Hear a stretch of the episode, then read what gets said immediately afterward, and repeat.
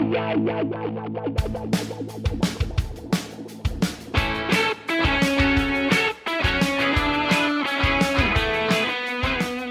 eu sou a Jazz e esse é finalmente o programa de Natal. E eu tô aqui com o Caio. Marsupilame vem correndo pela selva, mas que cauda grande quanta empolgação! Olá, professora! E com o Rafael. Que alegria estar aqui. A minha alma salta triplamente, patina, anda de trenó e refestela-se em júbilo de estar aqui com vocês. Refestela-se tipo no gelo? Não, em júbilo. Não, tá, mas em júbilo no gelo? Qualquer júbilo, tá valendo. Se tiver júbilo, massa. Assim, uau! Ok. Primeira coisa que eu quero dizer nesse programa, eu quero agradecer a todos os nossos ouvintes que apoiaram o Super Jujuba. E por isso, esse não é o último JujubaCast da história. Ele é o último episódio da temporada. A gente volta no ano que vem, no episódio do carnaval. Mas a gente vai ter episódios extras rolando enquanto a gente não tá toda semana. E a gente vai voltar com uma super nova temporada, com muitas novidades no programa de carnaval ali no mês de fevereiro. Não sei exatamente quando é. Mas vocês podem mandar histórias. Mandem histórias de carnaval pra histórias.jujubacast.com. Não é demais? Não é demais que eu já comecei, tipo, já dando um monte de notícias quando a gente volta, que vai estar diferente.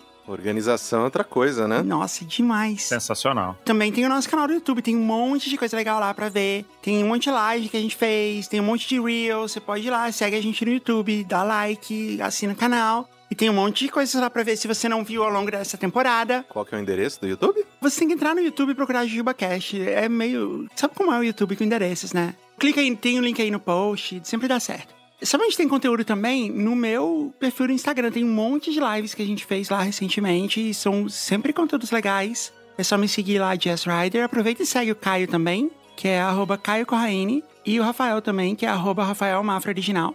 A gente tá em clima de Natal, galera. Clima de fim de ano, clima de festa de fim de ano, panetones foram distribuídos. É, passa farofa aí, passa farofa.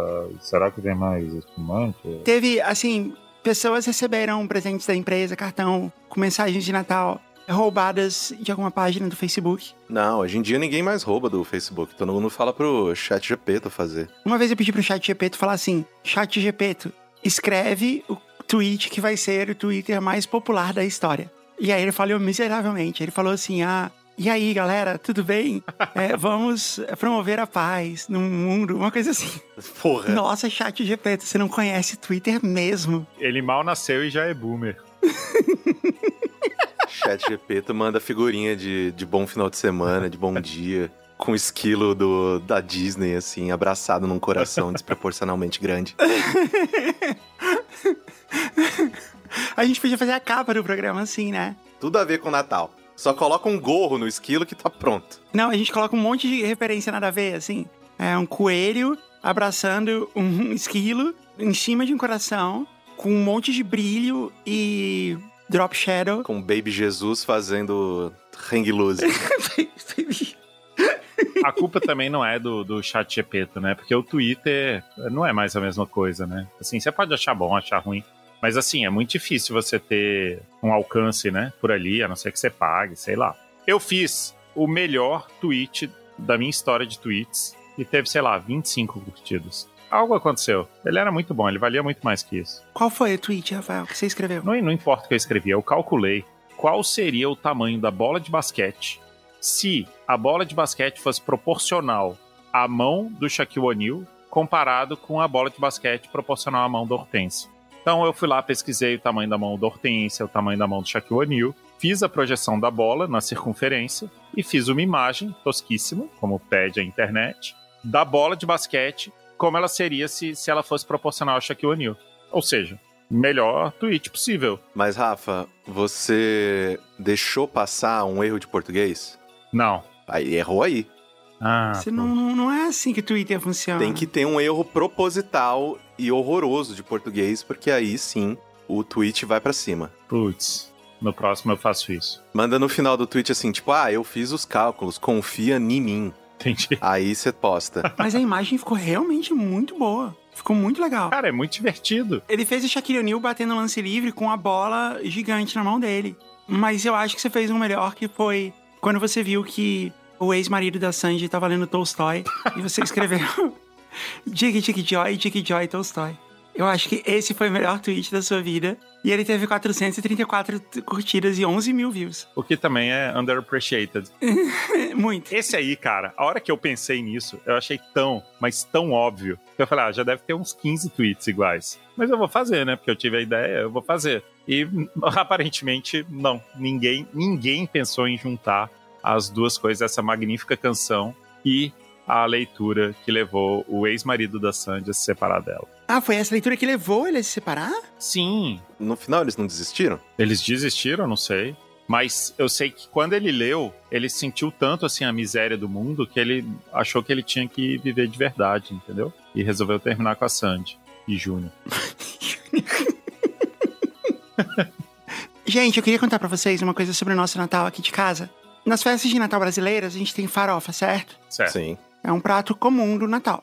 Tem peru, tem o tender lá doce, tem arroz com páscoas, assim tem farofa. Melhor comida. É, na nossa família, né, minha e do Rafael, a gente tem a farofa que meu pai fazia tal, que é tipo, é uma receita de família. Meu pai fazia, ele ainda faz, e meu pai está vivo. Eu fazia essa farofa em casa, quando a gente começou a passar os natais na nossa casa, e o Eric gostava muito. E um belo dia ele falou que, tipo, se tem farofa, tem que ter feijão. É, uma boa. E aí a gente falou assim, pá, não tem nada a ver com o resto, né, do, do cardápio. Com peru, com tender, coisa assim, mas, tipo, se o Eric quer, a gente vai fazer, né? O que, que custa? O menino quer feijão. Pô, podia estar pedindo um tiquenito, você vai negar feijão? Exato. Aí a gente passou a ter feijão e passou a ser, e feijão preto, né? Porque a minha família vem do sul e no sul a gente come feijão preto todos os dias, não é feijão marrom igual em São Paulo. Mas não é pesado demais? É muito pesado. Aí a gente passou a ter arroz, feijão e farofa no Natal. Essa é a ceia de Natal aqui em casa. Ó, combinar bem com o pernil aí, viu? Pô, combina pra caramba. Com pernil combinava bem. Com o peru não, né? O peru é muito light, assim. Ah, tá faltando, é purê de batata. Aí dá pra construir uma casa, né? Sim. Ao invés de você fazer a casinha de gingerbread, sabe qual é? A casinha de biscoito, que é uma tradição americana. Ao invés de você construir a casinha de gingerbread, a gente constrói a casinha de arroz, feijão e purê e farofa. Argamassada. Pô, Não, e muito mais resistente que a de gingerbread, porque é como se fosse concreto. como tudo que a gente constrói ao contrário dos gringos, né? Exato, de constrói pra durar. Rafael, tem uma tradição de Natal que você criou na sua casa? Tem uma tradição de Natal que é comer tender salgado. Eu busquei uma receita de tender salgado na internet e aí todo Natal eu preparo o tender para levar na minha família, na família da minha esposa e o tender é a primeira coisa que acaba. O tender salgado. Ele fica juicy, ele fica suculento. Fica. Eu vou te dizer como é que faz. Você pega o tender e aí você passa manteiga em cima, assim, quatro colheres de sopa de manteiga, e aí você joga uns 100 ml de azeite. E aí você põe para assar e deixa 20 minutos. Aí você tira e põe mais 100 ml de azeite 100 ml de azeite em cima do tender. em cima do tender. Aí você vira para não queimar só num lugar, assim, que ele vai criando uma casquinha. Aí você vira ele um pouco, põe mais 100 ml, põe no forno de novo, mais 10 minutos. Aí você tira e passa mais manteiga, mais umas duas colheres de manteiga. E põe mais 10 minutos. Tá pronto seu tender, maravilhoso. Tá, você basicamente fritou ele no, no, no forno. Sim.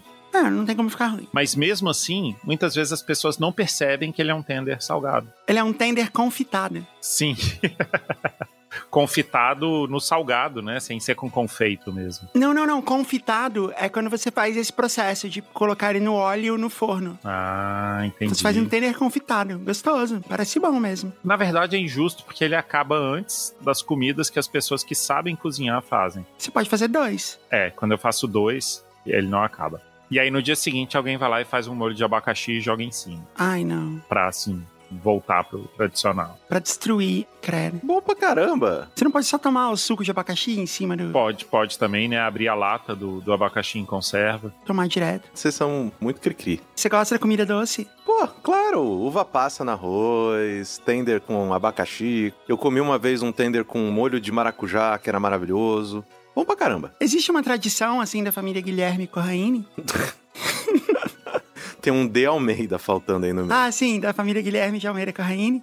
É, não, Tem uma tradição, assim, que você lembra, assim, que você fala, poxa, isso era muito legal, isso eu gosto. tinha a tradição de comprar ameixa pra ninguém.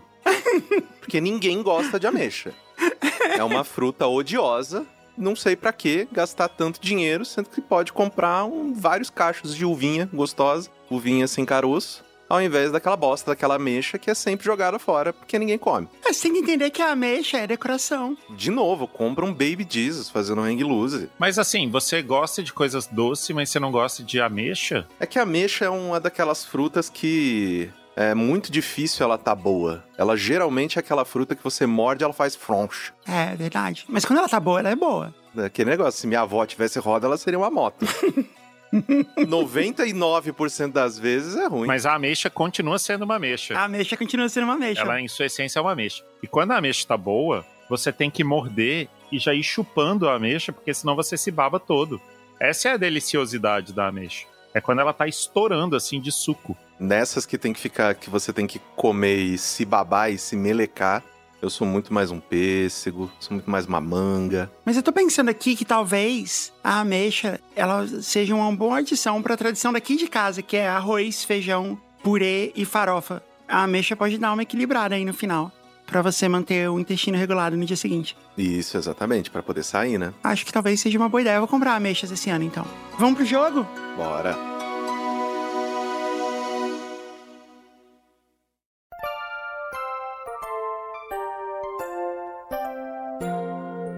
Olha, o jogo é o seguinte: a gente tem que fazer um jogo em que a gente explore a nossa capacidade de explicação.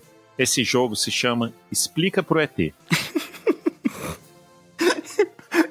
Ele é baseado na, na, na maravilhosa tirinha dos ETs, que se chama Strange Planets, em que eles sempre falam como se eles vivessem num planeta, e eles vivem, porque eles são ETs, em que nada é como na Terra. Então você não pode partir dos elementos que já existem na Terra para explicar as coisas. Vou dar um exemplo. Se você perguntar assim, o que é futebol? Aí você fala assim, são seres correndo atrás da esfera para colocar ela embaixo dos palitos. Mas a gente vai dar uma explicação longa ou, a gente- ou tem que ser curtinha, assim, igual essa? Tem que ser curto. Tá bom, aí você vai desafiar a gente, eu e o Caio, e a gente vai disputar, é isso? Isso. E eu escolho qual foi a melhor. Tá. Então eu quero que vocês me expliquem carnaval. E como manda a tradição, a Jess começa para dar o exemplo. Carnaval é quando seres bípedes do topo da cadeia alimentar, com polegar opositor e telencéfalo altamente desenvolvido, se juntam para mover partes do corpo na mesma frequência, talvez, no mesmo, no mesmo BPM, no mesmo número de batidas por minuto de outros seres bípedes com polegares opositores, telencéfalo altamente desenvolvido, usando pedaços de vegetais para bater em dispositivos feitos com a pele de seres menos desenvolvidos. Ok, ficou muito claro. Acho que tá muito claro, né? Caio, é sua vez. Como você descreveria carnaval para os nossos amigos ETs? Carnaval é quando, durante sete giros da esfera em que esses seres moram, em torno do seu próprio eixo, em relação ao Sol, eles pegam sete vezes em que, ao invés de se unirem para fazer atividades que dão a eles meios de consumir e pagar suas contas, eles na verdade não fazem isso e escolhem ir para vias de movimentação que geralmente é ocupada por veículos, mas durante essas sete voltas eles estão nessas vias para ingerir bebidas que vai tirar a razão e a sobriedade deles Que anulam um telencéfalo altamente desenvolvido, que né? anulam o telencéfalo e eles esperam ciclos de 365 voltas só por essas sete voltas. Caramba. Como sempre, cara, esses jogos, eles são incríveis porque eu sempre me coloco numa situação muito difícil. Mas eu vou dar esse ponto pro Caio, porque eu gostei que ele explicou também a sociologia, né, do carnaval, usando essas palavras. Tudo bem, Caio. Esse ponto foi para você. Muito obrigado. Agora vamos caminhando na direção do nosso feriado da vez. E, Caio, por favor, explique para os nossos alienígenas o que é o Natal. Há muitas, muitas, muitas, muitas rotações no passado, um pequeno ser nasceu e as pessoas acabaram por achar este ser muito importante. E eles comemoram a data em que esse ser nasceu, algumas dezenas de, né, centenas de voltas depois do ocorrido. Eles começaram a comemorar a data que este ser nasceu e Em razão a essa comemoração, vários bípedes se juntam com os outros seres que o produziram ou outros seres que eles escolhem porque gostam mais para trocar objetos que eles acreditam que os outros seres irão apreciar. Ai, muito bem.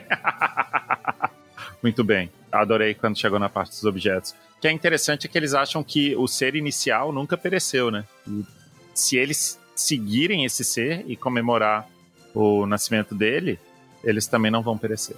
Isso. Jazz Rider é a sua vez. Na verdade, o Natal é uma celebração dos seres habitantes do planeta que vivem em sociedade, de partes do planeta, principalmente da parte mais perto do polo magnético do planeta. E é uma celebração do momento em que a esfera, o planeta, né? O lado deles do planeta volta a ficar mais voltado para o Sol, para a estrela no qual o planeta orbita. Porque assim, todas as galáxias têm sistemas solares, então eu acho que esse é um conceito que eles vão entender. Só que povos de outras partes da esfera invadiram a parte deles da esfera e falaram que agora essa festa de celebração do Sol, na verdade, era a festa de celebração do ser deles que nunca apareceu. Muito bem, Jess. Eu acho que você usou muitos conceitos abstratos, como sociedade e celebração, e eles foram vitais na sua explicação. Então esse ponto vai novamente para Kai Corraine. Não, mas peraí. Se os ETs estão aqui, eles, têm, eles entendem conceitos de sociedade Eu e que, celebração. determi eu que determino o que os ETs gostam ou não gostam. A gente não tá falando que o chat Gepeto, se eles conseguiram se juntar para ter tecnologia para uma viagem interestelar, eles têm entendimento de sociedade, de celebração, de cultura, eles têm Muito bem, mais um dessas ponto coisas. para o Caio, porque problematizou o jogo dos ETs. Uhul! Caio está ganhando de 3 a 0, mas por sorte, Jess, por sorte, os ETs te agraciaram com uma última rodada que vale um milhão de pontos. Obrigado, ETs! E agora você explica para os ETs o que é a piada do pavê. Ai, os elementos linguísticos que seres de uma parte específica do planeta utilizam para se comunicar, muitas vezes utilizam-se de signos sonoros para significados diferentes. Quando um dos seres infere que ele está usando o signo para um dos significados, mas na verdade ele está usando para o outro, os outros seres acham isso agradável. Eu gostei muito desse final, que, que os seres acharam agradável. E é verdade. É engraçado porque é verdade. Caio Corraine, explique, por favor, para os nossos amigos netunianos o que é a piada do pavê. Esses seres, eles utilizam ruídos para se comunicar. Não, mas peraí, a gente tá falando da piada do pavê em português, né? Não das formigas gigantes. Não, mas calma, é a minha vez de responder. Você já Ah, tá ok. 3 a 0 Jazz, eu já falei pra você não falar das formigas gigantes aqui. Ah, desculpa. Aquele fala de comunicar ruído, eu, eu lembrei. Tá bom. Esses seres, eles utilizam ruídos para se comunicar. E seres específicos, de uma região específica dessa bola de pedra, quando proferem ruídos específicos cujo significado não é o correto em determinadas situações, divertem-se com essa atividade. Muito bem, Caio. Eu acho que as explicações foram excelentes. Eu, na verdade, passei a achar a piada muito mais engraçada agora. Talvez eu finalmente tenha entendido que ela é engraçada. E eu acho que vocês empataram. Então o Caio é o grande campeão por 1 milhão e 3 a 1 milhão Parabéns, de pontos. Caio. Toca o sininho, por favor, Jess. Muito obrigado, esse é o presente que eu precisava. Ok, vamos pras histórias? Bora. Vamos.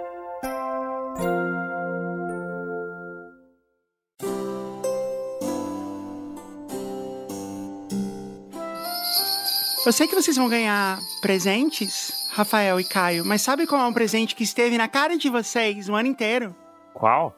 O Momento Alura. Ah, Alura. Por vários motivos. A Alura trouxe pra vocês. Primeiro, o JujubaCast, que não teria tido essa temporada não fosse pela Alura, nem a próxima, e nem a maior parte delas. Então, tipo, nesse Natal, ao invés de você agradecer a seu Deus, agradeça a Alura. perca ouvintes agora.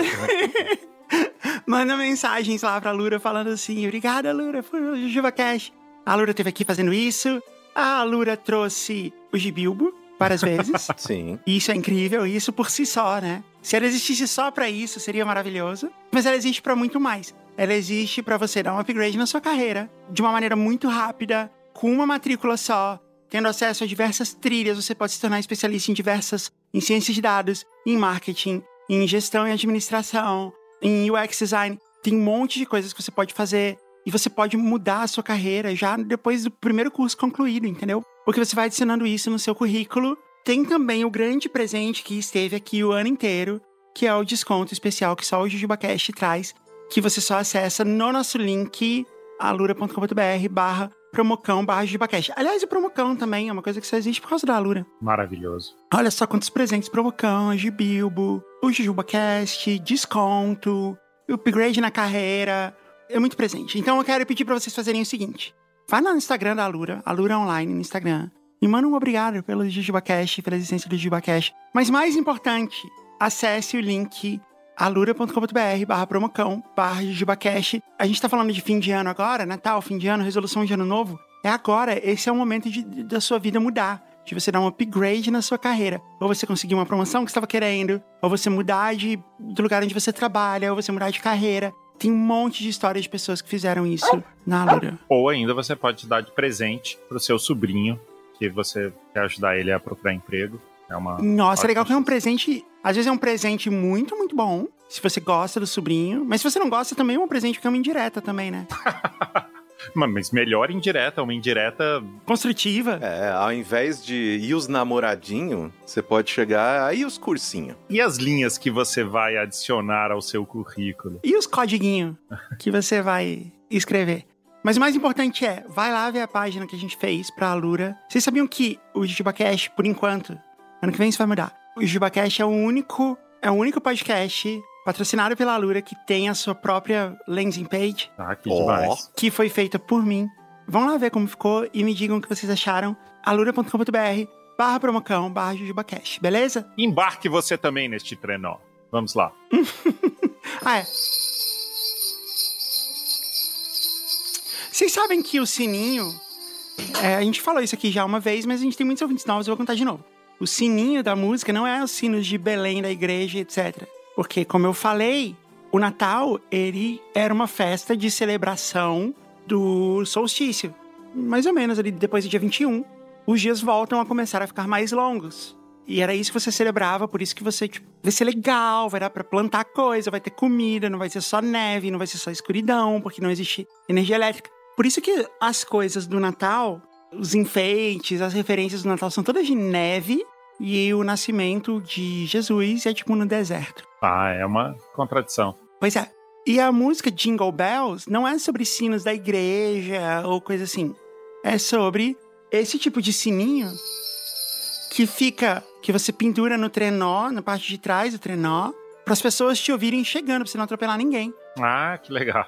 Que não faz barulho dele deslizar na neve. Sim. Então quer dizer que esses sininhos é uma eterna buzina. Você dirigir metendo a mãozona assim, o tempo todo. É. E isso tipo- faz tipo, do Papai Noel um, um motoboy. Isso. Tipo aquele vigia do, que tem em São Paulo, sabe? Que anda de moto e ele fica Sim. pip, pip, pip, a noite toda assim também. É, tipo isso. E a música é sobre isso. Quando ele fala Jingle Bells, Jingle All the Way, é assim, tipo, toca esse sininho, balança esse sininho o tempo todo, all the way, durante todo o caminho. E aí ele fala, Oh, how fun it is to ride in a one-horse open sleigh. Que é, nossa, que legal que é dar uma volta no trenó de um cavalo. One horse open sleigh. É isso, ele tá celebrando que andar de trenó é legal. É uma música de motoboy. Essa é a conclusão. É, se fosse aqui no Brasil, ia ser o sininho na cintura, né? Balança, safada! chacoalha mais, chacoalha mais um pouquinho. O Caio, ele tem um, uma, um poder de criar refrão perfeito, né? Pena que ele não tem o poder de criar o resto da música, porque senão ele seria um popstar. Não, A gente podia fazer o Jingle Bells de carnaval, hein, Caio? seria uma, uma ótima ideia, porque aí, ao invés do trenó da rena, a gente podia falar, sei lá, tipo, empina essa motoca, ou algo do gênero. Põe o sininho na raba, né? Tipo, é sempre, é sempre com uma linguagem assim, né? Isso. É, nas novinhas. Tem que ter novinhas, senão não é autorizada a música a passar no, no conselho do funk. É, não, é uma boa ideia, a gente pode fazer isso. Mas, então a música é sobre isso, e aí eu fiz uma adaptação de como seria Jingle Bells literal. Eu postei lá no Instagram também, e aí eu pedi pra Mari, pra Mari Soter, nossa Jujuber cantora, pra ela gravar uma versão e ficou maravilhosa. Vocês querem ouvir pra, Claro. pra ficar no clima? Pra ter uma reação? Por favor. Toca o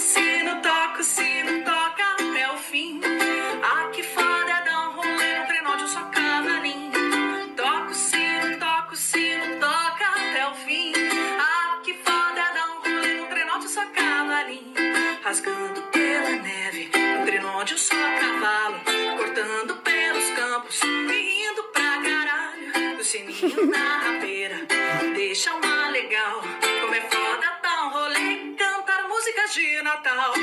Toca o sino, toca o sino,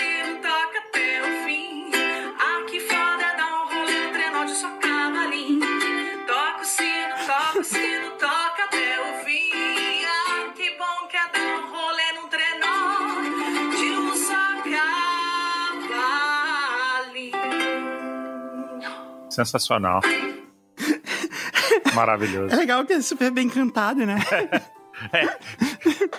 É que a letra é meio zoada, e aí, tipo, ele tá lindamente cantado e tocado, ela tocan- tocando no ukulele, ficou lindo demais. Mas é isso, a música é sobre dar uma volta, e aí ele fala assim, né? Dashing to, through the snow, rasgando pela neve, in a one horse open sleigh, no trenó de um só cavalo, all the fields we go, você vai passando pelos campos, laughing all the way, que é tipo rindo o tempo todo, e aí eu coloquei rindo pra caralho pra rimar. E também que é o jeito que a gente fala, né? Sim. E aí ela fala assim: The tail bells ring, né? Os sinos na rabeira. Make the spirits bright. Eu coloquei deixa a alma legal também pra rimar. How fun it is to ride and sing a sleigh song tonight. Como é legal an- andar no trenó e cantar uma música sobre trenó. Mudei isso pra música de Natal também pra rimar, mas é isso. Essa foi a minha adaptação. Essa é a minha contribuição pro Natal. Tá de parabéns, Jess. Na próxima a gente vai fazer do motoboy, que vai ser a que foda é dar um rolê na garupa da CG. Porra! Meu Deus, muitos hits. Eu vou fazer um crowdfunding no ano que vem pro Jujuba, Jujuba Cash Hits. A gente vai fazer rolê na garupa da CG. É, O que, que foi que você falou, Caio? Qual foi o refrão que você criou? Eu não lembro. Esse refrão que você ouviu o Caio cantando aí agora que a gente já esqueceu. E, lógico, Ar de Rainha, Jeito de Malandro. claro. Também uma contribuição do Caio. É injusto dizer que você nunca ganhou dinheiro porque eu te pagava royalties das camisetas. É isso, é verdade. Eu fazia questão. Olha, já ganhou mais do que 99% dos compositores do Spotify. Muito mais, muito, muito mais. E nem tocou tanto assim. Tá, mas agora sim, histórias. Rafael, você lê a primeira? Leia. Fala Jess, Rafa, Caio e convidado Papai Noel. Que o espírito natalino e a voz da Simone invadam suas casas e corações. Eu gosto muito, muito mesmo que a gente não tem que ficar nesta putaria de Mariah Carey, que a gente tem a nossa. A gente tem a nossa própria Mariah Carey. E é muito bom quando começa a tocar Simone na Renner. Porque você sabe que chegou o Natal, A cara. versão dela é muito bonita. Também não tem nada a ver com, com o que o John Lennon queria dizer, pelo contrário. Mas, é, poxa, é a Simone, né? É, mas eu sempre me sinto um pouco acusado, assim. Eu sempre fico preocupado, né? Que ela começa falando, então é Natal, e o que você fez? Eu falo, puta, é mesmo. Sempre dá, assim, uma sensação de, de não ter conseguido fazer tudo que eu queria fazer esse ano. É, você tem que falar assim, eu sobrevivi, Simone. A gente tá vivendo a era do fim da saúde mental. E eu ainda tô aqui. Acha bom. Tô aqui na Renner, Tô comprando. aqui na Renner comprando roupa de Réveillon. Tô aqui negando três cartões por minuto. Uhum. Desviando dos cartão, das propostas de cartão, igual o Neo em Matrix. Assim, vuf, vuf. Perca anunciantes agora, pergunte-me como. Seu Renner, se você estiver ouvindo, Eu já trabalhei lá, então eu tenho lugar de fala. seu Renner, se você estiver ouvindo, ou o Rick, né? Se um dos dois estiver ouvindo e a Renner quiser patrocinar o Jujuba Cash, eu prometo que eu faço cartão dessa vez. E compro uma, uma camiseta branca com 2025 escrito em prateado. Ah, que massa. Meu nome é Turu e essa é a história de uma aventura de Natal nada convencional. Ela aconteceu há mais de uma década, lá pelos idos de 2010. Meu Deus, 2010 é mais de uma década. E bem mais. Ai, A partir do ano que vem, 2004 é vintage. Ai meu Deus. Era o fim de uma era na qual ainda se podia passar a noite do nascimento de Cristo vagando pelo subúrbio carioca, da casa de um amigo à de outro, como uma galinha festeira que cata grão a grão de uva passa para jogar fora e aproveita para comer toda sorte de quitutes especiais, já que cada família tem pelo menos um. Foi em meio a essa peregrinação degustativa que nossos heróis se reuniram. Éramos seis jovens entre seus 19 e 23 anos, todos membros da mesma igreja, e com exceção de mim, todos eram participantes ativos da congregação. Os dois rapazes eram integrantes do Ministério de Louvor, a bandinha que toca as músicas gospel durante o culto. Um deles era tecladista, o outro guitarrista. As três meninas faziam parte do Ministério da Dança, uma espécie de bailarinas do Faustão, só que de Jesus. É a banda do Henrique Cristo, essa? Cara, por que que é ministério, porra? É o tema, é uma banda temática, entendeu? Peraí. Então, quando o padre fala, esse é o ministério da fé. não é? Pô, que absurdo. É por isso. Eu sei que é mistério, gente. hashtag piada, hashtag humor. Deixar claro, né? Deixar claro. Hashtag usar um signo com outro significado diferente do significado que está no contexto. É agradável para os seres humanos da sua idade. Enquanto eu tinha um passado e depois um futuro mais tortuoso, todos eles haviam sido criados no seio da igreja. E nessa época eu já vinha me afastando pouco a pouco das rotinas eclesiásticas. Vamos à nossa história. Parte 1 Um plano para comemorar o aniversário de JC. Naquela noite de 24 de dezembro, após estarmos fartos de comer, surgiu a ideia de encontrarmos algum vinho barato para beber por nossa própria conta, já que o discurso de Jesus também bebia não funcionaria para que os pais de meus amigos liberassem a bebida pra gente. Só queria colocar uma informação de que eu usei a frase Jesus também, tananã, várias vezes pra vencer a minha avó nos argumentos. É, e dava certo? Nossa, sempre. Ai, que feio, tá bebendo. Jesus também bebia. Ah, e esse cabelo? Jesus também tinha cabelo grande. Era batata, assim, era, era muito fácil. Só esperar, assim, um dia que. Ah, Jesus também pintava o olho preto. Aí esse eu não achei. Também fazia tatuagem satânica. Já pensou o Jesus emo? Que foda. A versão dele de Welcome to My Life ia ser muito mais pesada. Ai, caraca. Então, com a desculpa de irmos à casa de alguém para mais comilança, enveredamos pelas ruas até conseguirmos pôr as mãos em algum pseudo suco de uva alcoólico em garrafa de plástico. Compreendam que não se precisava de muito para embebedar aquelas almas inocentes. Devidamente semi-embriagado, surgi com a ideia. Por que não vamos todos para um motel? Porra! Nossa, que. Que isso? Peguei as mãos e vamos pro motel. É, de 0 a 100 em nenhum segundo, né?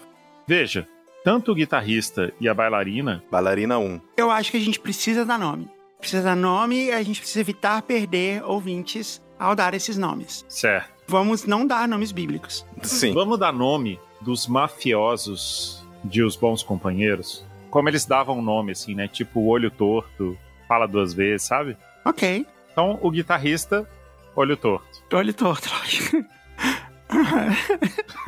Agora bailarina 1. Fala duas vezes.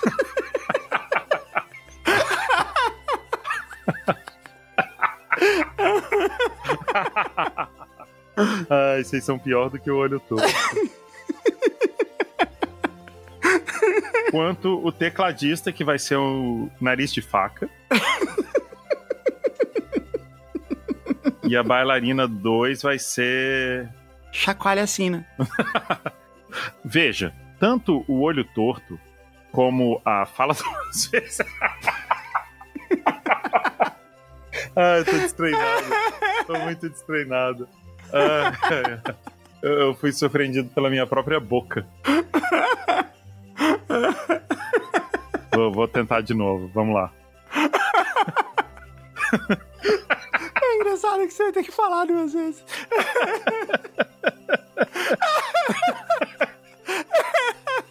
Ai, ai, ai. Me recuperar, me recuperar.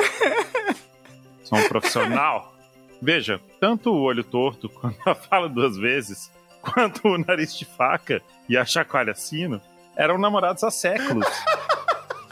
Eles eram namorados há séculos e nunca tinham ido além dos beijos e alguns amassos mais calorosos. Já eu e a fada maluca. A gente tem que dar um nome pra ele também. Não, ele é o narrador, ele é o eu, ué. Mas então ele tem que ser boca alguma coisa. Entendi. Boca de leite. Boca de leite. Ok. Então, havia ali as doses certas de vontade, curiosidade, expectativa e vinho ruim para que uma ideia dessas fosse colocada em prática. Pegamos então o carro do olho torto e fomos. Porra, o cara dirigindo é um perigo, hein? Que isso, boca de leite? Meu Deus. Eu não vou aguentar. Eu tô fino, mano.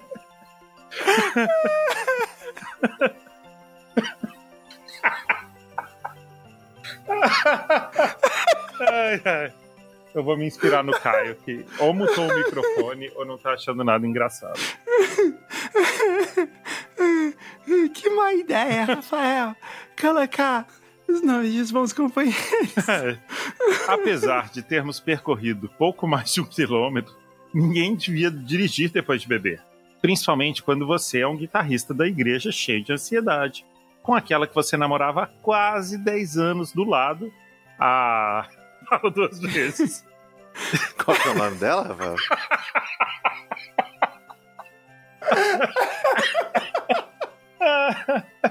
a fala duas vezes. Cara, se ele namorava a fala duas vezes há 10 anos, era como se ele namorasse com ela há 20 anos. Porra! Tudo que ela falou, ela falou duas vezes. Doido para tirar o atraso. E com outros quatro amigos prensados uns aos outros no chão da parte traseira do veículo, tentando se esconder. Que isso. Que isso? Apenas no dia seguinte nos demos conta que poderíamos ter esperado chegar à porta do motel para toda aquela furtividade. Ah, que espertos. Eles foram escondidos desde a saída lá da- do bairro deles. Nesse momento eles não estavam pensando o que Jesus faria. Sim. Mas depois de muito zigue-zague e uns sustos, chegamos sãos e salvos. Ao entrarmos no motel, percebemos que o esconderijo não foi nada bem feito. Tão logo encostamos ao lado da cabine, a recepcionista nos olhou com uma cara blasé e disse: Vocês precisarão pegar três quartos. A verdade é que estávamos mais preocupados que algum conhecido nos visse do que em compartilharmos a mesma suíte. Então agradecemos silenciosamente por não termos tomado um esporro ainda maior da funcionária e termos conseguido uma solução mais privativa para o nosso problema. Ontem tava todo mundo na igreja. Hoje vai todo mundo dividir quarto do, do motel, é isso? Todo mundo no motel. Provavelmente todo aquele oba-oba teria dado lugar apenas a um constrangimento enorme se ficássemos todos pelados no mesmo recinto. Não. Exato. Não, acho que não, hein? Essa galera tava na UCA há 20 anos com a fala duas vezes, cara. Não ia ter constrangimento nenhum. No caso do olho torto, 20 anos, né? Nos outros 10 anos. Isso. Assim pegamos nossas chaves e fomos cada casal para o seu quarto. Parte 2: Grinch ataca no motel. Cara, a história tá massa. Ao chegar no quarto e começar as carícias com Fada Maluca, notei que não havíamos trazido camisinhas conosco. Pô. Foi muito de repente, né? Mas ele que deu a ideia, ele é o que pelo menos tinha que estar preparado. Verdade. Bem colocado, cara. Ao buscar por elas naquelas dispensas que se abrem com a chave da porta, também nada foi encontrado. Decidimos então ligar para a recepção. Primeiro, aquela estranheza e vergonha por não saber bem como funciona. Inexperiência é foda. Quer dizer, nesse caso, a inexperiência é a falta de foda. Entrei um quase pavor por ouvir a atendente dizer que não tinham mais camisinhas ali. Aparentemente, muitos têm ideias semelhantes à que tivemos naquela noite. A moça no telefone concluiu dizendo que estava difícil conseguir comprar aquela hora da madrugada de 25 de dezembro. Mas o quase pavor é porque eu ainda não sabia o que me esperava. A mente funciona rápido instintivamente em momentos de sobrevivência. Então mudamos de abordagem e ligamos para um dos casais de amigos. Alô? Vocês já começaram alguma coisa aí? É que a gente tá sem camisinha e eu preciso de uma emprestada.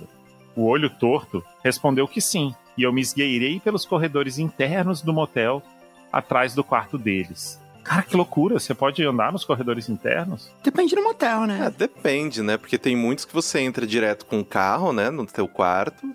Mas deve ter outros, que é simplesmente um hotel mesmo. Tipo, ó, tá aqui a tua chave, sobe lá e faz o que você tem que fazer. É, eu já fui em motéis assim. Tinha um motel em Brasília que era previamente um hotel. E aí ele foi transformado em um motel. E aí não tinha como ter essa privacidade toda. E aí eles te davam uma máscara na entrada. Uma máscara Tipo de uma máscara- carnaval, né? Só o olhinho. Ah, legal, vai. Achei uma escada e consegui chegar à porta da suíte com garagem no andar de baixo, onde eles estavam e bati. Olho torto, vocês estão aí? E ouço a resposta. Tô, cara, mas eu não consigo abrir a porta. Essa frase vem junto com os barulhos do sacolejo da maçaneta. Cara, parabéns pelo uso conjunto das palavras sacolejo e maçaneta. Sensacional. Caio, faz um refrão de uma música de sucesso com sacolejo da maçaneta. Sacolejo, sacolejo. É uma palavra muito bonita, né? Uhum. Sacoleja na maçaneta aberta. Não fecha a porta, quero transar.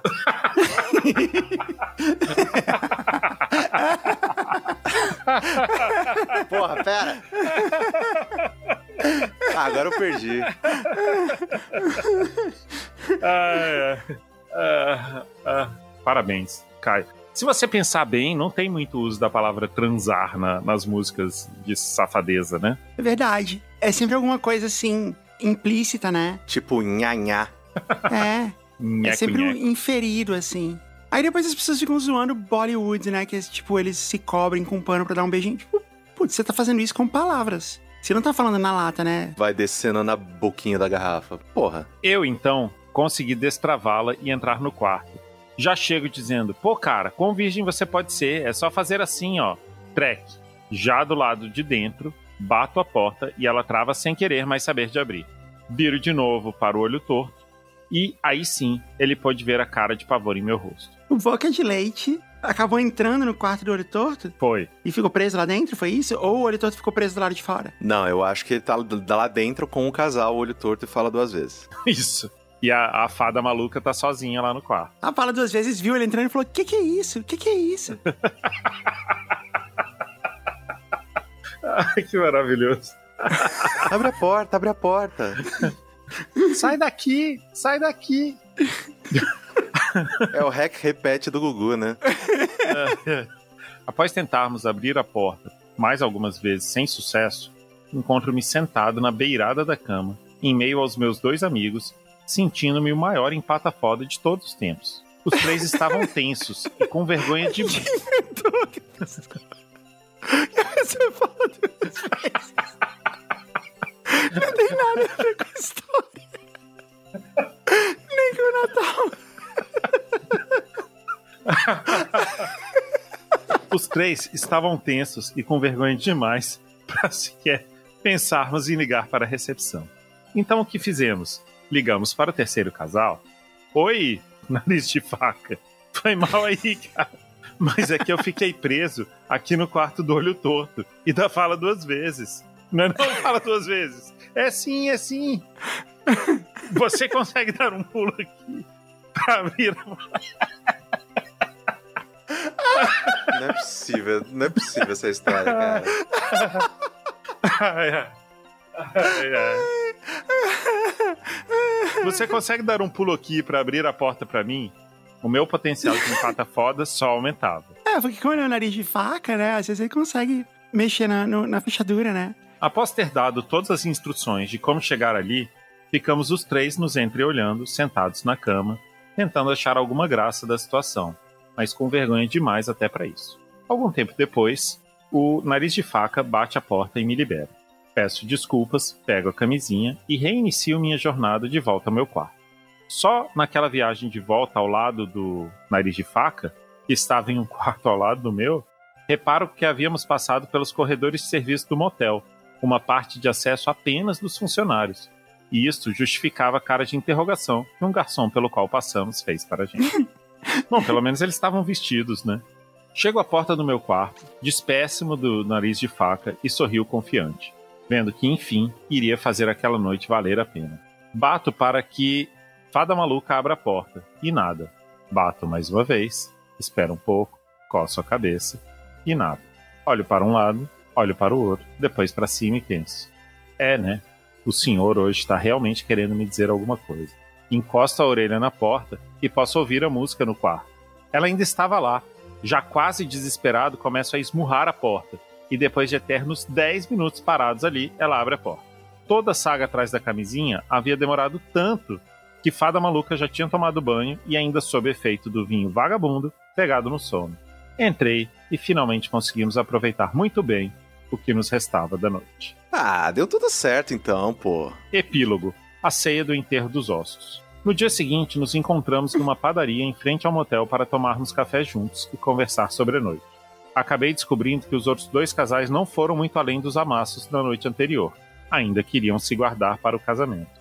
Durante muito tempo, me senti culpado por poder ter influenciado que esta e outras histórias acontecessem a meus amigos. Mas hoje, apesar de há anos não nos falarmos mais, penso que talvez eu tenha sido um pouco responsável por algumas das histórias mais memoráveis de suas vidas. Não que eu fosse demais, mas eles eram muito certinhos. Desculpem pelo e-mail longo, espero que gostem da minha história. Sem dúvidas, as que vocês trazem todas as semanas e todos os dias úteis para assinantes da bolha têm feito meus dias mais felizes. Por isso, muito obrigado e um Feliz Natal. Pô, muito boa história. Muito boa história. Muito boa história, Boca de Leite. É uma pena que a Chacoalha Sino não apareceu mais, né? É, Durante a história, eu lembrei de um amigo meu, de Rafael, que ele é a história proibida do personagem de nossas vidas. A gente conheceu ele, tipo, num grupo de jovens, assim, da igreja, e ele era. Ele era o anticristo. a gente já várias vezes escreveu a história, personagem de nossas vidas, pra contar aqui no programa. Só que assim, a gente ia perder todos os ouvintes e a gente ainda ia ser caçado por vingadores de todas as religiões. Então a gente nunca vai poder contar. Esse é o personagem de nossas vidas que nunca vai acontecer. E a gente pensou assim, não, vamos, vamos poupar umas histórias, escrever mais light. Não tem como, todas as coisas que ele fazia são impublicáveis. As coisas que ele dizia, né, na verdade, mas são impublicáveis. Então me lembrou muito essa pessoa, não é, Rafael? Sim, lembrou.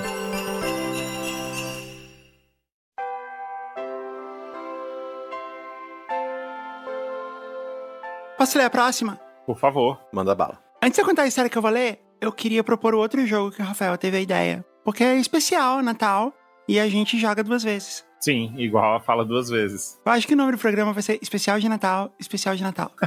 o Rafael deu uma ideia de criar versões natalinas para filmes normais. Eu achei essa uma ideia muito boa, porque tem toda uma discussão se Duro de Matar é um filme de Natal ou não, né? Sim. Porque ele foi feito com a intenção de ser um filme de Natal.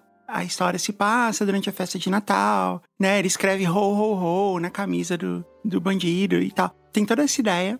Mas eu gosto da ideia de você fazer uma sequência de um filme que já existe só pra ganhar uma grana e aí você fazer ela na temática de Natal. Sim. Então o desafio é, eu vou desafiar vocês dois a pegar um filme que já existe e fazer um- a sequência dele, só que ela tem que ser de Natal. Tá. Por exemplo, vamos supor que você vai pegar um filme tipo Tubarão. Aí o nome do filme tem que ser Tubarão de Natal. Tá certo. Uhum. O cartaz já é um tubarão com a toquinha do Papai Noel. Tubarão num trenó. Tubarão descendo pela chaminé. Fazendo um joia com o dedo. Então, Rafael, vai lá. Você vai primeiro. Que filme você vai fazer a sequência e qual vai ser o plot pra ele ser um filme de Natal? Ok. O filme que eu faria a continuação de Natal seria Sociedade dos Poetas Mortos.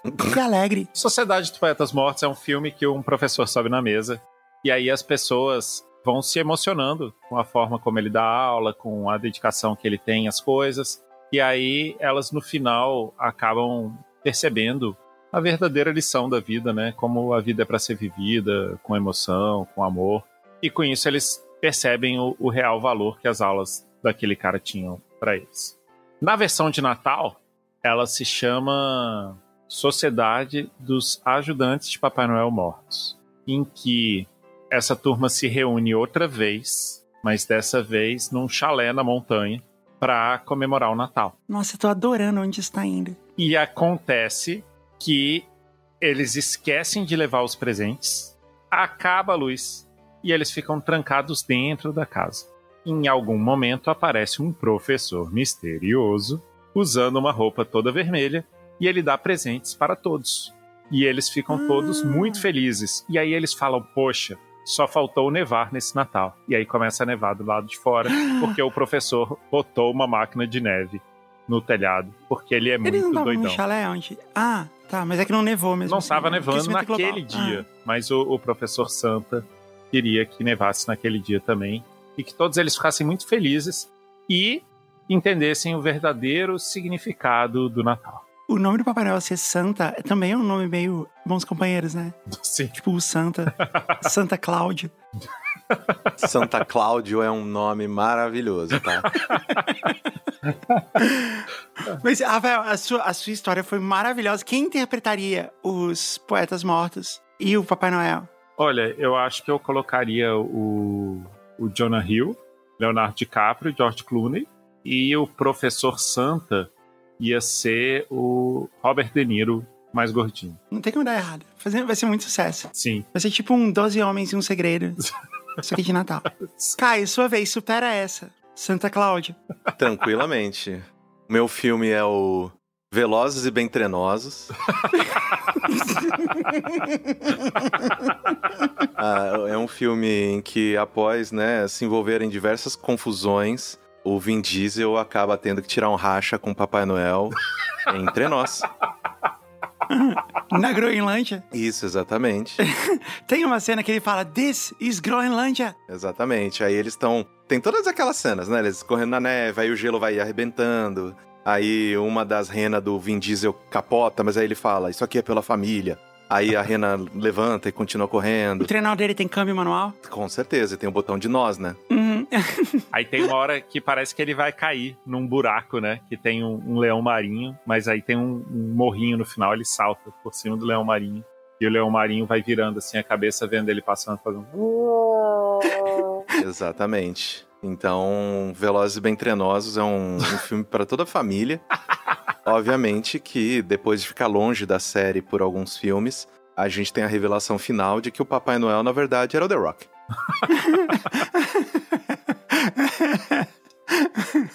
e aí no final neva. Ah, neva, neva. Eu achei maravilhoso, porque esse episódio ainda é melhor do que os, os outros 12. Exceto um e o do Japão, ele é melhor do que todos os outros. Pô, não ousem falar mal de Velozes e Furiosos, é muito bom. Não, a gente tá falando bem. Eu tô tá falando bem de Velozes e Bem Trenosos. Ah, tá, entendi. Caio, você ganhou um milhão de pontos em Velozes e Bem Trenosos. Você ganhou só no título. Cara, Se você chegar na produtora lá do Velozes e Furiosos e falar assim, ei, tem uma sequência aqui de Natal, você não precisa nem fazer o pitch, você não precisa nem explicar. Eles, ah, beleza, tá aprovado. eles já alugam a locação e começam a fazer. Onde vai ser? Groenlândia? Putz, a gente nunca fez, boa ideia. Eles só vão chegando, aí vão chegando os atores. O que, que é pra gente fazer aqui? Não, é Velozes e Bem Trenosos. Ah, beleza. Então pode filmar. Porque no final do dia, a, a franquia Velozes e Furiosos é sobre família.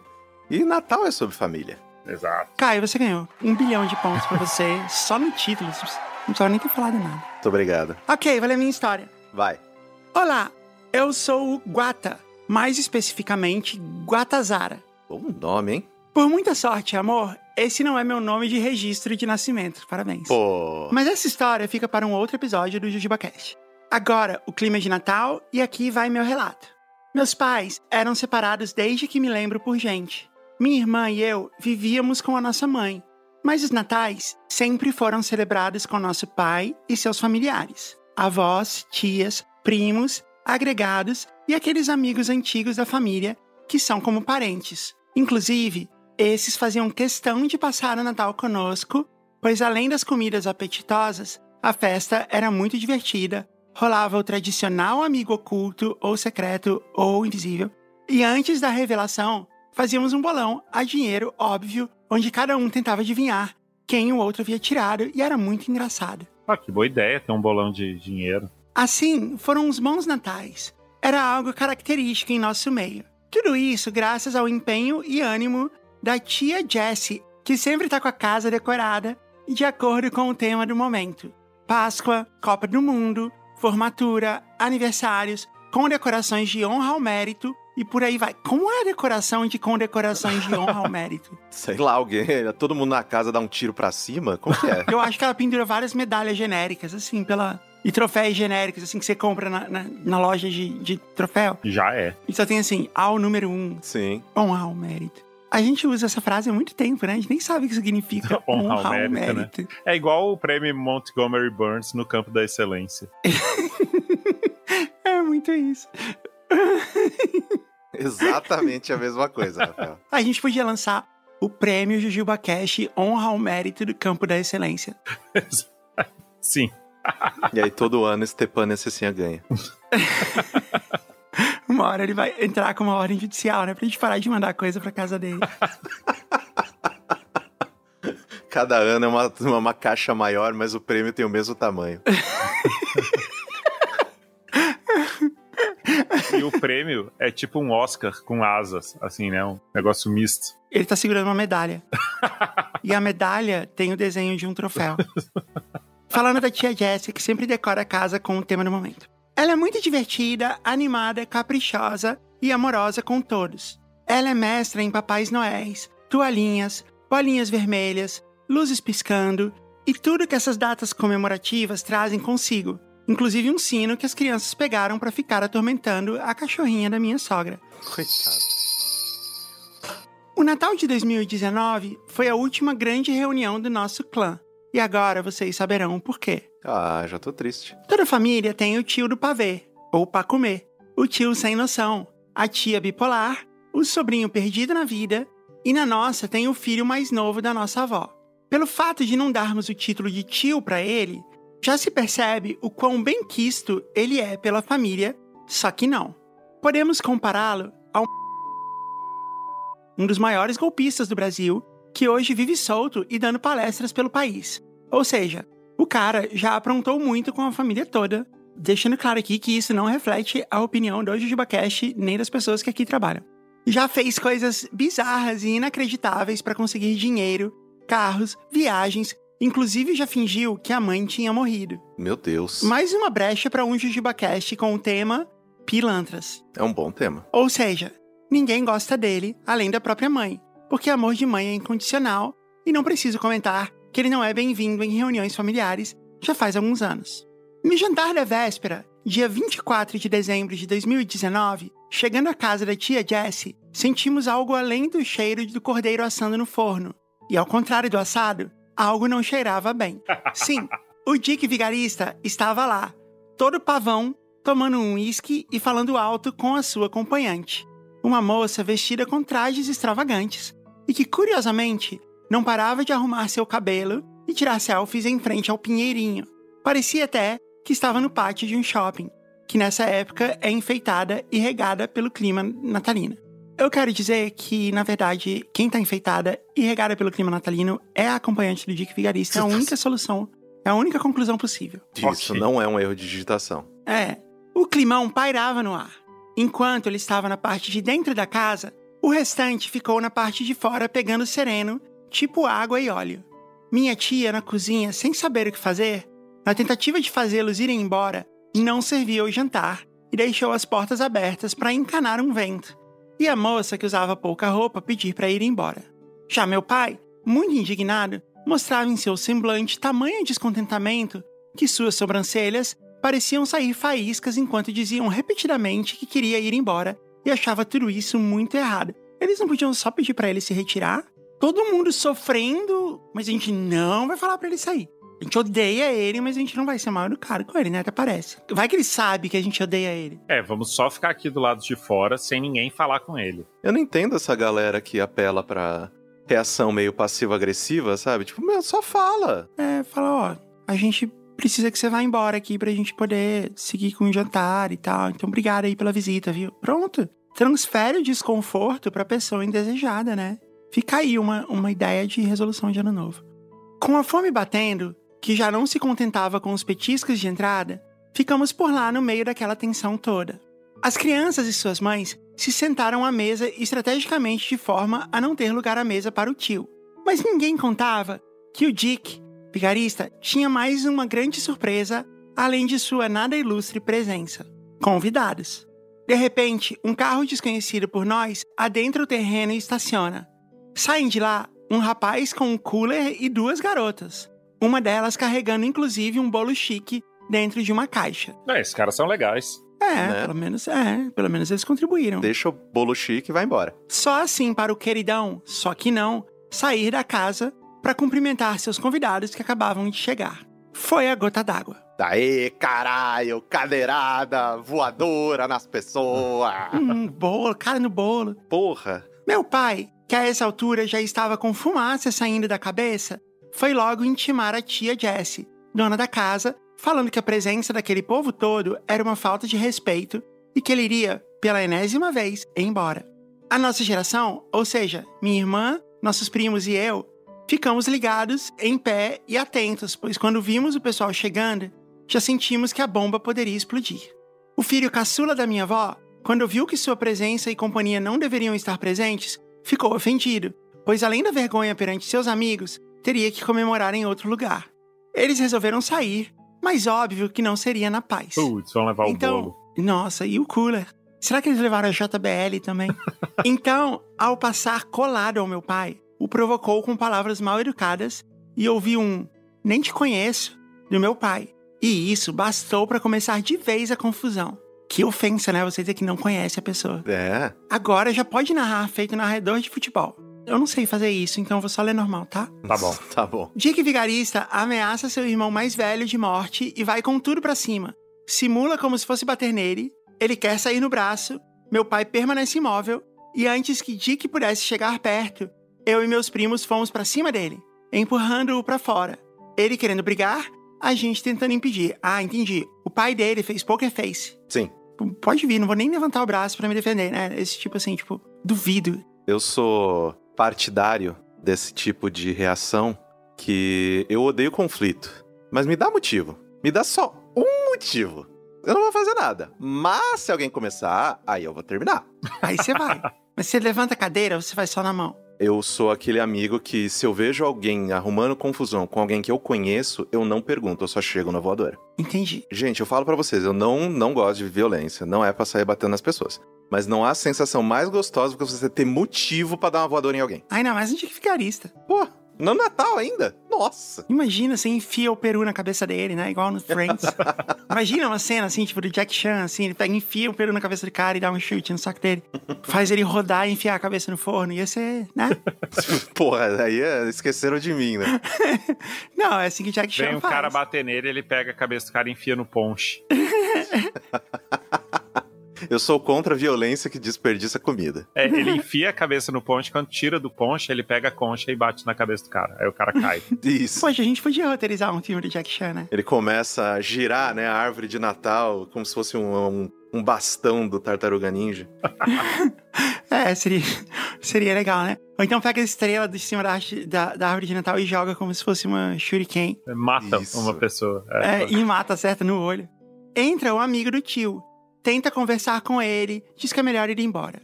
Ele concorda, mas ainda está muito agitado. As meninas correm para pegar o bolo que trouxeram. O filho fica nervoso e manda o pai levar embora o uísque. O menino chora. Não, pera, ele tem um filho? Ah, E esse filho sim. quer uísque? Nossa, poxa, que vacina.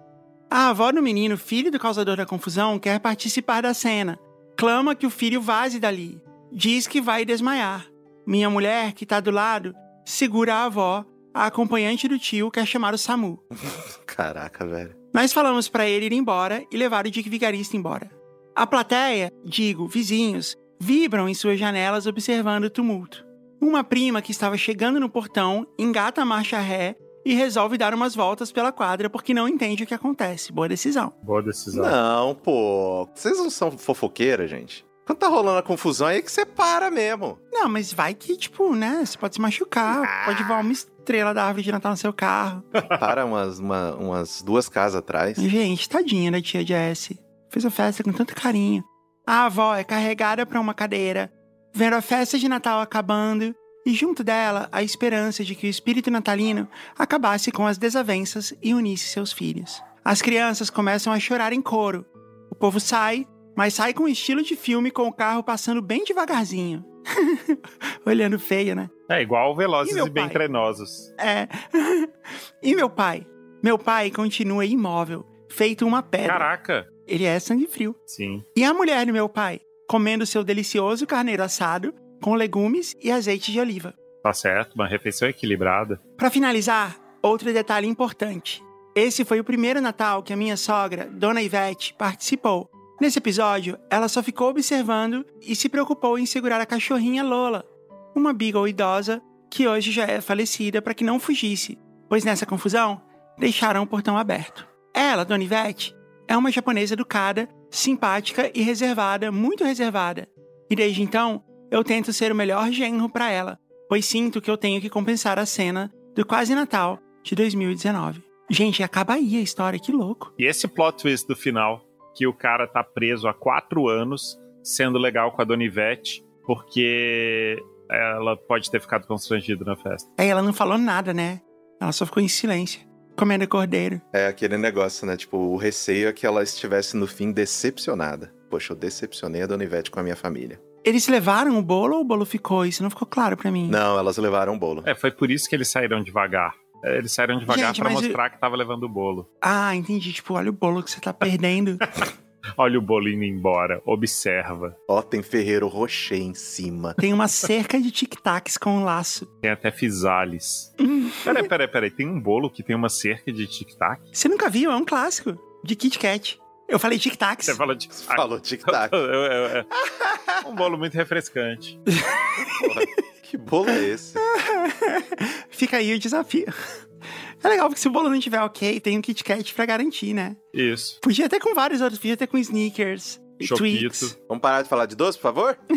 Não, que é o Jujuba a Cast, rapaz. programa. É verdade, saco. A gente falou da Fernanda Takai, aliás, porque a Fernanda Não. Takai também é uma descendente de japoneses muito educada. É, ela pode ganhar o prêmio também. Aham. John Hall Mérito, sim. Tem que ser dela esse prêmio. John Hall Mérito no, No campo, da excelência. excelência. Não, mas ela aí ela vai ter que dividir com o Stepan. Vocês não têm a noção do quanto eu quero mandar um pacote cada vez maior pra casa do Stepan. Todos os anos. todos os anos.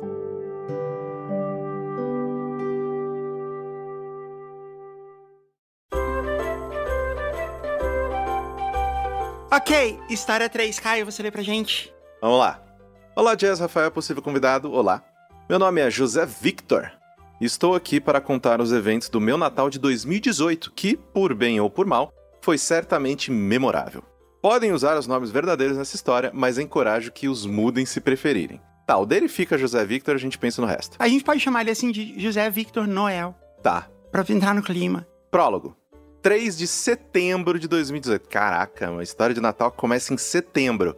Tá igual o mercado colocando panetone no meio do ano já. Sim. E o clássico Papai Noel de Agosto, Onogás. Para uma melhor compreensão dos eventos daquele Natal, teria que voltar alguns meses no passado.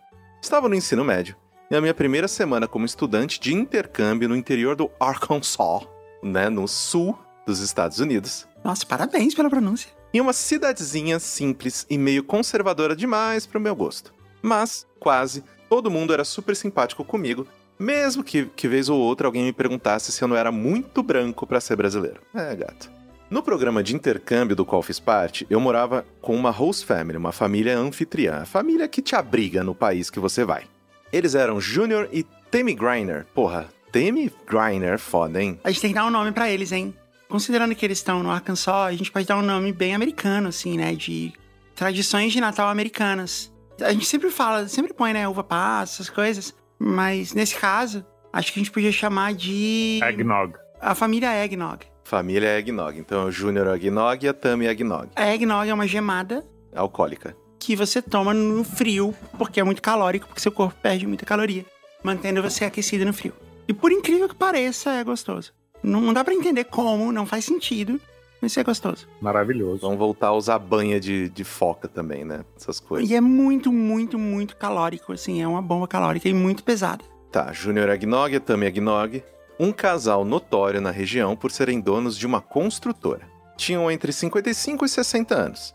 Ele era quieto e com forte sotaque caipira, difícil de entender. Ela era uma mulher independente e muito doce.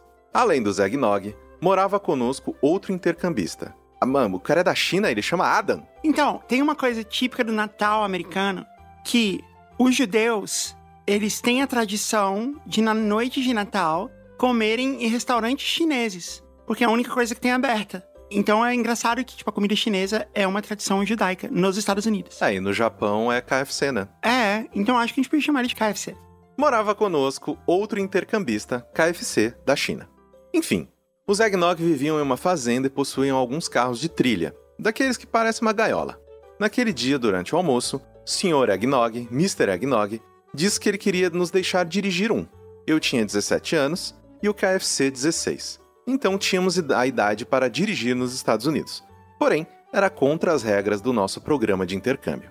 Pode dirigir se for dentro da nossa propriedade com a nossa permissão, respondeu o Sr. Eggnog. Faz sentido. Toda regra deve ser quebrada pelo menos uma vez. Porque ele é caipira, né? Eu esqueci. É assim que o dublador dublaria ele. É, exatamente. Passaram algumas horas. Senhor Mr. Eggnog estava ocupado, então, senhora Mrs. Egg- Eggnog nos observaria de um dos carros de trilha enquanto KFC e eu usaríamos o outro em um campo aberto do lado da fazenda. Eu fui primeiro. Já tinha dirigido algumas vezes antes e até que dirigi bem. Mas quando chegou a vez do KFC assumir o volante, temi por minha vida. Ele é um dos motoristas mais malucos que conheci até hoje. Ele dirigia a uma velocidade estupidamente alta, nas beiradas do campo, próximo às árvores e fazendo curvas bruscas. Você não tá indo muito rápido, não, KFC? Eu perguntei. Isso não é nada. Você tem que ver minha mãe dirigindo o carro esporte dela. Ele disse orgulhoso. Carro esporte? Tipo aqueles caros? Ele, bem caro. Legal que eles estão realmente falando como dublagem, né? Fiquei sem resposta. Mrs. Eggnog então se aproximou de nós, disse que estávamos andando muito rápido e pediu para não dirigirmos acima de 5 milhas por hora, também conhecido como 8 km por hora nos países desenvolvidos. Mas disse que estava tudo bem, pois ela não tinha avisado antes. KFC dirigiu mais um pouco, ignorando o pedido e dirigindo a 20.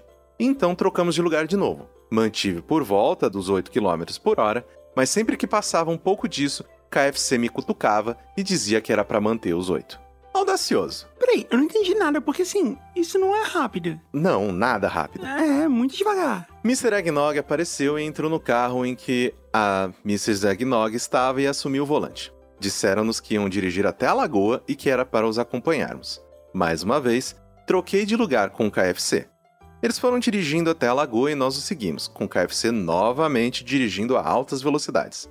Quando chegamos, Sr. Eggnog seguiu sua aparente tradição diária de jogar ração para os peixes, e então se virou para nos repreender por dirigir acima dos 8 km por hora, como Sr. Eggnog havia pedido. Lembrei-me dele falando: toda regra deve ser quebrada. Toda regra deve ser quebrada. Poucas horas atrás, segurei uma risada. Na volta para casa, a senhora Eggnog pediu para eu dirigir ao invés do KFC. Mantive 8 km por hora, com o KFC ao meu lado reclamando que estávamos muito lentos. Depois disso, nunca mais deixaram o KFC dirigir de novo e, por consequência, eu também não pude mais. Não sabe brincar, né? KFC não sabe brincar. É, exatamente, né? Uma pessoa que não sabe brincar acaba brincadeira para todo mundo. Essa é a lição que você aprendeu no intercâmbio. Joselito. Capítulo 1. Então é Natal. 25 de dezembro de 2018. O que, que você acha, Victor Noel?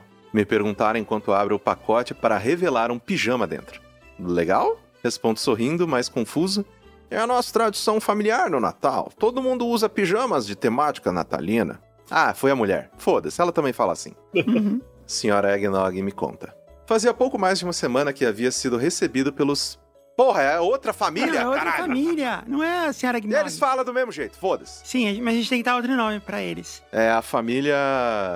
Frango xadrez, que é a tradição dos judeus. Fazia pouco mais de uma semana que havia sido recebido pelos frangos xadrez, minha segunda host family.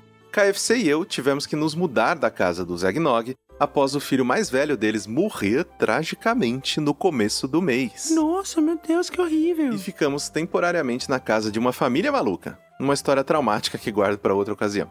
Felizmente, senhora Frango Xadrez trabalhava na cozinha da minha escola e ela e o marido, senhor Frango Xadrez, um mecânico, decidiram me resgatar quando souberam do ocorrido.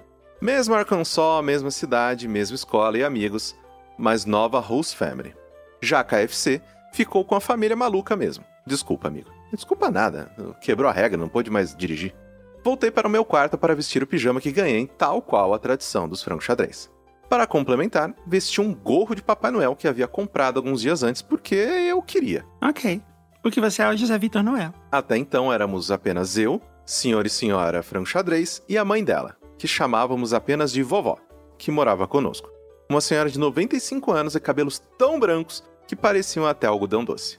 Senhor e senhora Frango Xadrez tinham aproximadamente a mesma idade dos Eggnog. Os dois não tinham filhos juntos, mas tinham filhos de casamentos anteriores. Ela tinha quatro e ele quatro também. Caraca, dá pra fazer um futevôlei. É igual o Vamp, Isso, exatamente igual Vamp. a Carmen Mara e o Capitão. Eram todos adultos, alguns moravam perto, outros moravam na Flórida, mas tinham vindo para o Natal e chegariam em breve. Capítulo 2 Os momentos que antecedem o desastre.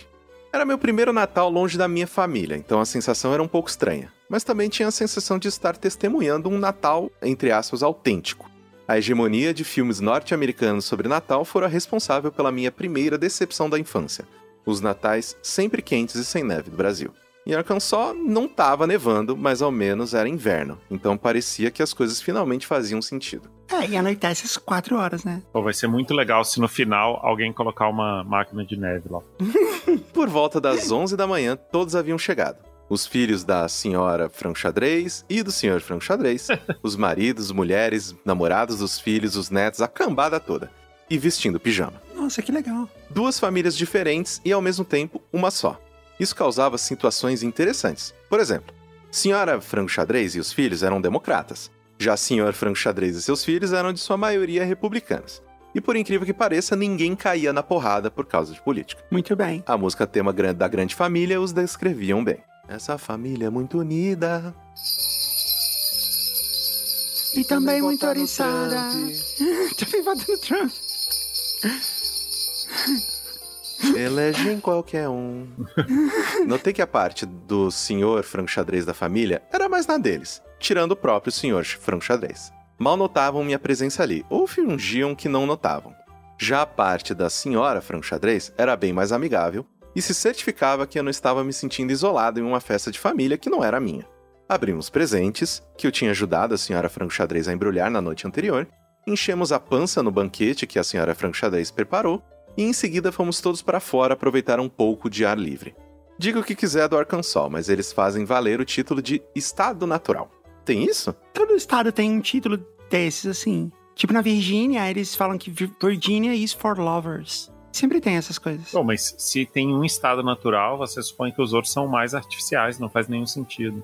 É, porque assim, tipo, ninguém vai pro Arkansas, né? Então ele deve estar no estado natural dele desde que O ele... estado de natureza, né, do, do Ah, Jean-Jacques é. Rousseau. É, tipo isso. Conforme a tarde passava e algumas pessoas iam embora, eu me entediava e decidi voltar para dentro, buscar meu computador e jogar alguma coisa. Uns 40 minutos haviam se passado quando Dona, Dona Frango Xadrez resolve me procurar. Vitor Noel, você vem? Senhor Frango Xadrez quer que você e o. Porra, quem é Jordan? Caralho. É, surgiu uma pessoa do nada, deve ser um dos filhos. Ele né? coloca uma galera assim. Você tem que dar contexto pros personagens, Noel. Pois é, né? Do nada apareceu um cara aqui, a gente tem que dar um nome pra ele. Vamos chamar ele de. Mistletoe. O que, que é Mistletoe? Mistletoe é uma planta que você enfeita a casa com ela. E tem uma tradição absurda e muito louca dos Estados Unidos que quando você encontra alguém embaixo do mistletoe, vocês têm que dar um beijo. Porque os americanos têm esse lance assim de quando você é amigo, você beija na boca. Tipo, você dá um selinho assim. E tipo, isso é normal. Eu nunca vi isso acontecer de verdade, eu só vi em filme. Se eu chegar numa casa que tem um mistletoe, eu vou ficar muito longe de- do mistletoe. Ah, mas se é só um selinho, whatever. Pô, achei que as pessoas davam uns pega, assim. Então, mas mesmo assim, né? Imagina assim, tá você lá e a senhora Eggnog, que é a sua host mother, e aí você se encontra embaixo do mistletoe ela fala, ah, você tem que me dar um beijo, Caio. Ah, dependendo, é. aí você fala assim, não, mas é um beijo de amigo, beleza. Mas homem não beija homem, mulher não beija mulher. Então não é bem assim. Aí você vai dar um selinho na senhora Eggnog e ela mete uma lingona, assim. É, isso- com sabor Eggnog. Vitor Noel, você vem? Senhor Frango Xadrez quer que você e o Me Soltou dirijam com ele? Capítulo 3. Quer dirigir? Foi naquele dia que descobri que ter carros de trilha era algo comum na região. Senhor Frango Xadrez havia acabado de comprar um com quatro assentos e ia aproveitar para deixar eu e o Me Soltou dirigir pela propriedade. Me Soltou estudava na minha escola, então era a única dos netos que eu já conhecia e tinha contato regular. A mãe dela era a filha mais velha da senhora Franco Xadrez. Sentei-me de frente, ao lado do senhor Franco Xadrez, enquanto me soltou sentou no banco de trás. Ele nos mostrou o percurso que ele gostava de fazer. Deu a volta na casa, então passou pelas árvores, desviando de uma que ficava bem no meio do caminho. Passou também por uma lagoinha e voltou o percurso todo. A propriedade dos Franco Xadrez era muito menor que a dos Eggnog, e muito arborizada, então dirigir por ali era realmente como dirigir em uma pequena trilha. Trilha. Tendo visto o percurso, troquei de lugar com o senhor Franco Xadrez assumindo o volante. Ele me perguntou o que eu já sabia sobre direção e pareceu satisfeito com as minhas respostas. Fiz o percurso direitinho. A sensação era libertadora ter as mãos ao volante, pé no acelerador, cabelos ao vento e tudo mais. Ótimo trabalho, Vitor Noel, disse o senhor Franco Xadrez quando eu terminei. Se importa de trocar de lugar com a me soltou quando eu vou no banheiro? Assim eu fiz. Todo mundo no Arkansas fala assim. Sim, e, e que loucura que eles têm de ficar botando as pessoas pra dirigir, gente. Que maluquice é essa? É, Mas assim, o que, que você faz no Arkansas? Sei lá, o estado natural, você devia caminhar, você devia correr. gente, vocês não estão entendendo. É o equivalente do Arkansas de andar de trenó de um só cavalo. Sentei-me no banco de trás e me soltou no banco mo- de motorista. Procurei pelo cinto de segurança, mas não encontrei. Dei de ombros. O que de mal poderia acontecer? Ah, que delícia! Tô um pouco nervosa, me soltou me confidenciou. É a primeira vez que dirijo. Ah, tenho certeza que vai dar tudo certo. Quantos anos você tem mesmo? 14. É. Ok, talvez isso seja um problema, eu pensei. Se ela vai dirigir pela primeira vez, talvez seja melhor dirigir num campo aberto. Sr. Frango, Sr. Frango Xadrez voltou e sentou-se ao lado e me soltou. Ele explicou com calma tudo o que ela deveria fazer, como manejar o volante, não pisar com tudo no acelerador, essas coisas. Isso feito, me soltou começou o percurso. Ela deu a volta pela casa sem problemas, assim como o começo do trajeto pelas árvores, mas se lembra da árvore que fica no meio do caminho? Mistletoe se desesperou quando chegou nessa parte do trajeto e, ao invés de pisar no freio, pisou fundo no acelerador. Maravilhoso. Quando vi que íamos bater na árvore, eu congelei. Senhor Frango Xadrez gritava: Freia! Freia! Freia! Foram segundos que pareceram séculos. Tanto que tive um flashback completo da minha mente do KFC dirigindo, sorridente, em alta velocidade e próximo das árvores. Podia até ouvi-lo dizer: Isso não é nada, você tem que ver minha mãe dirigindo o carro esporte dela. Então houve a batida. Bati a cabeça no banco da frente, que só era acolchoado na frente. Nossa. Então pode-se dizer que eu fui de cara com tudo numa barra de metal. Meu óculos voou e minha visão ficou turva. Ouço o Sr. Franco Xadrez xingando a si mesmo e perguntando se estávamos todos bem. Me soltou pedir desculpas e o motor do carro fazia sons estranhos. Quando me dou conta, estou bamboleando enquanto desço do carro, atordoado. O para-choque do veículo estava destroçado e a árvore torta como a torre inclinada de Pisa. Escuto o Sr. Franco Xadrez me chamando. Tá indo aonde, Vitor? Vitor Noel.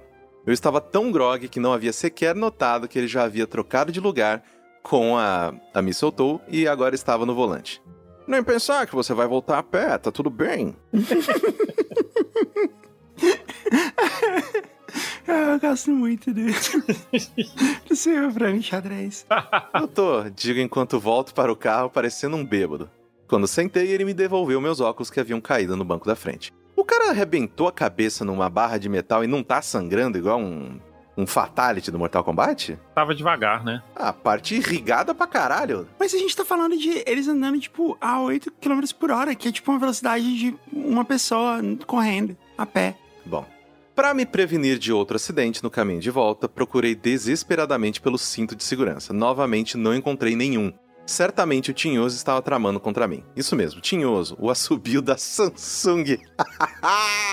a moto sem escapamento. A Karen natalina. Veja bem, o Sr. Frango Xadrez é uma pessoa bem atenciosa e gentil. Mas Frango Xadrez irritado é um show à parte. Quando estávamos nos aproximando da casa, ele se virou para me soltou e disse: Está vendo isso aqui? É o freio. E freou com tudo, me levando a bater novamente a cabeça no banco e emitindo um som que até minha família em São Paulo deve ter ouvido. Cara, não é possível, é bullying com menina, né? É o freio. Esse é o freio. Esse é o freio, parceiro.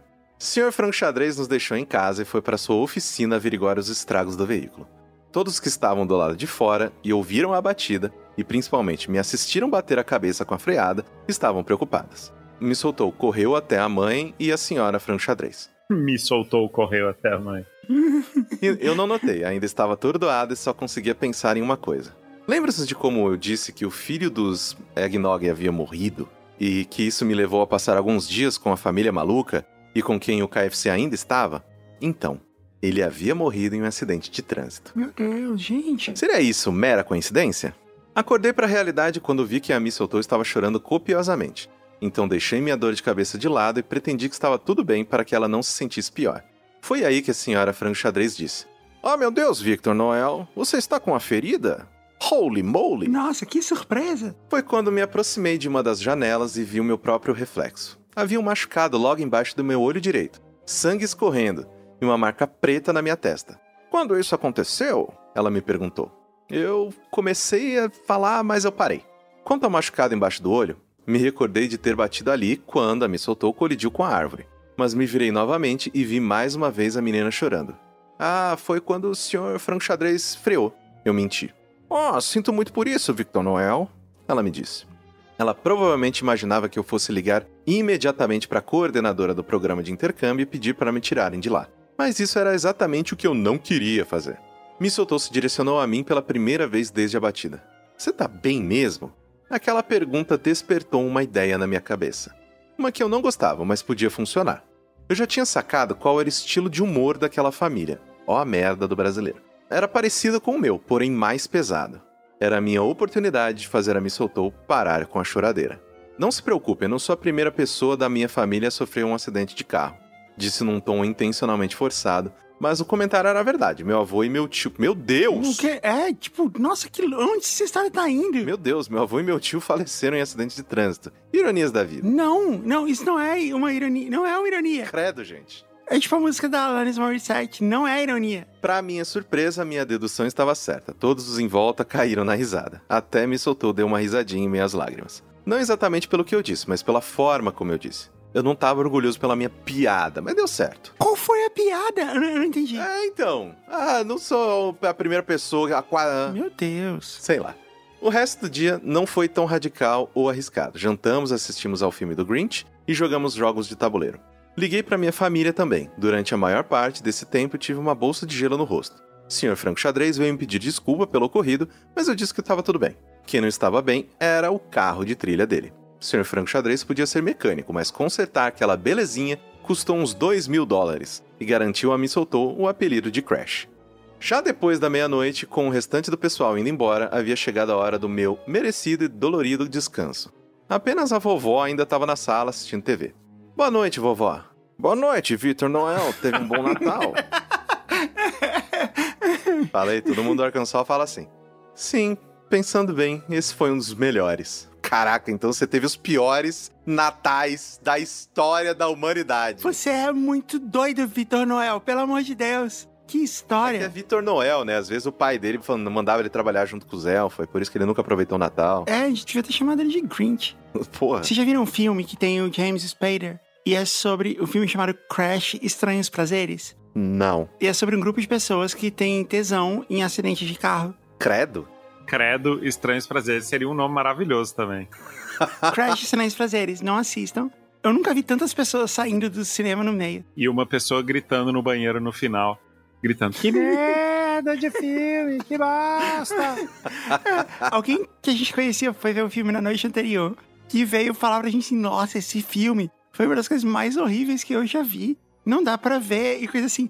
Eu e o Rafael, a gente tem que ver esse filme, É, a gente tem challenge que saber. accepted, né? E é sobre isso. São pessoas que têm tesão, né? Um fetiche por acidentes de carro. Elas, tipo, reencenam acidentes de carro grandiosos. É isso. Eu não vou falar mais nada. Podre. Mas se ele tivesse uma continuação de Natal, seria essa daqui Seria do, essa. do, do João Vitor Noel. Nossa, seria. O Victor Noel acabou de tirar de você o título do Caraca, excelente.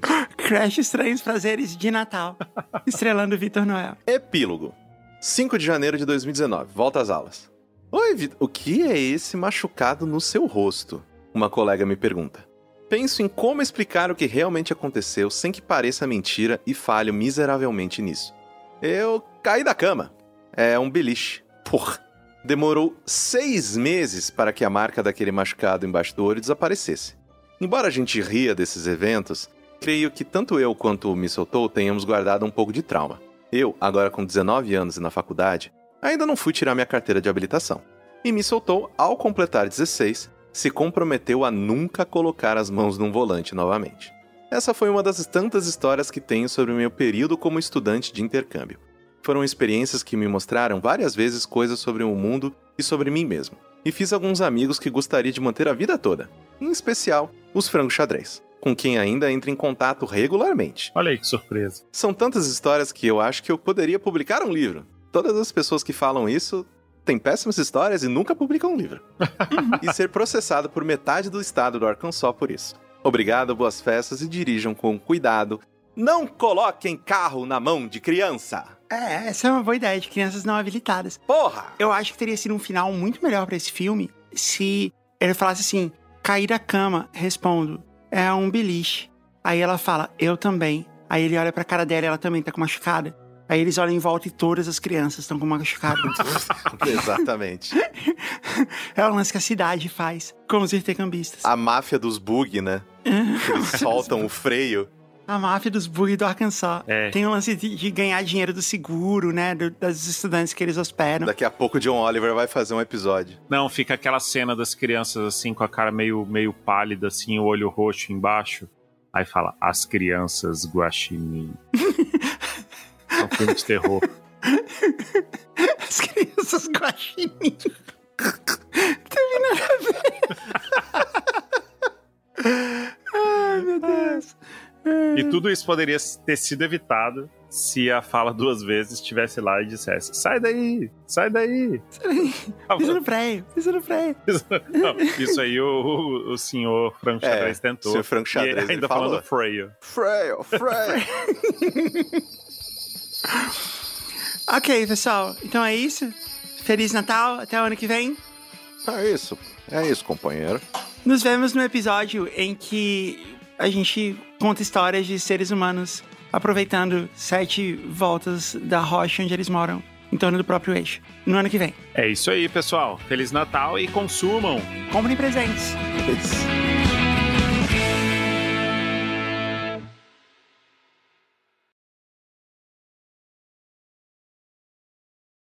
Rafael, como é que é mesmo que os homens-formiga se comunicavam? Qual era o ruído? O povo formiga, ele tem um comunicado que é assim. Não era um lance mais assim. Ah, É o povo formiga ou é o povo pombo? Olha, rapaz, respeita o povo formiga. eles dominaram a Terra depois de os humanos terem sido exterminados e a Terra congelar e coisa assim. Eles foram os que prevaleceram, entendeu? Muitos milênios depois. Faz sentido. E eles desenvolveram uma comunicação que parece com a dos golfinhos e dos pombos, realmente. Mas não existem mais golfinhos nem pombos. Só formigas. As formigas ainda comemoram o Natal. Comemoram. A gente pode cantar Jingle Bells na, na, nas três, vocês podem fazer? Claro, Vamos. vamos lá. Três, dois, um.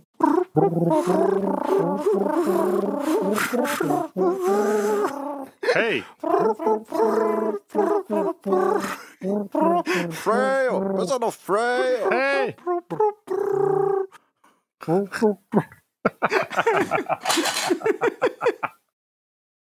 Parasol. Parasol.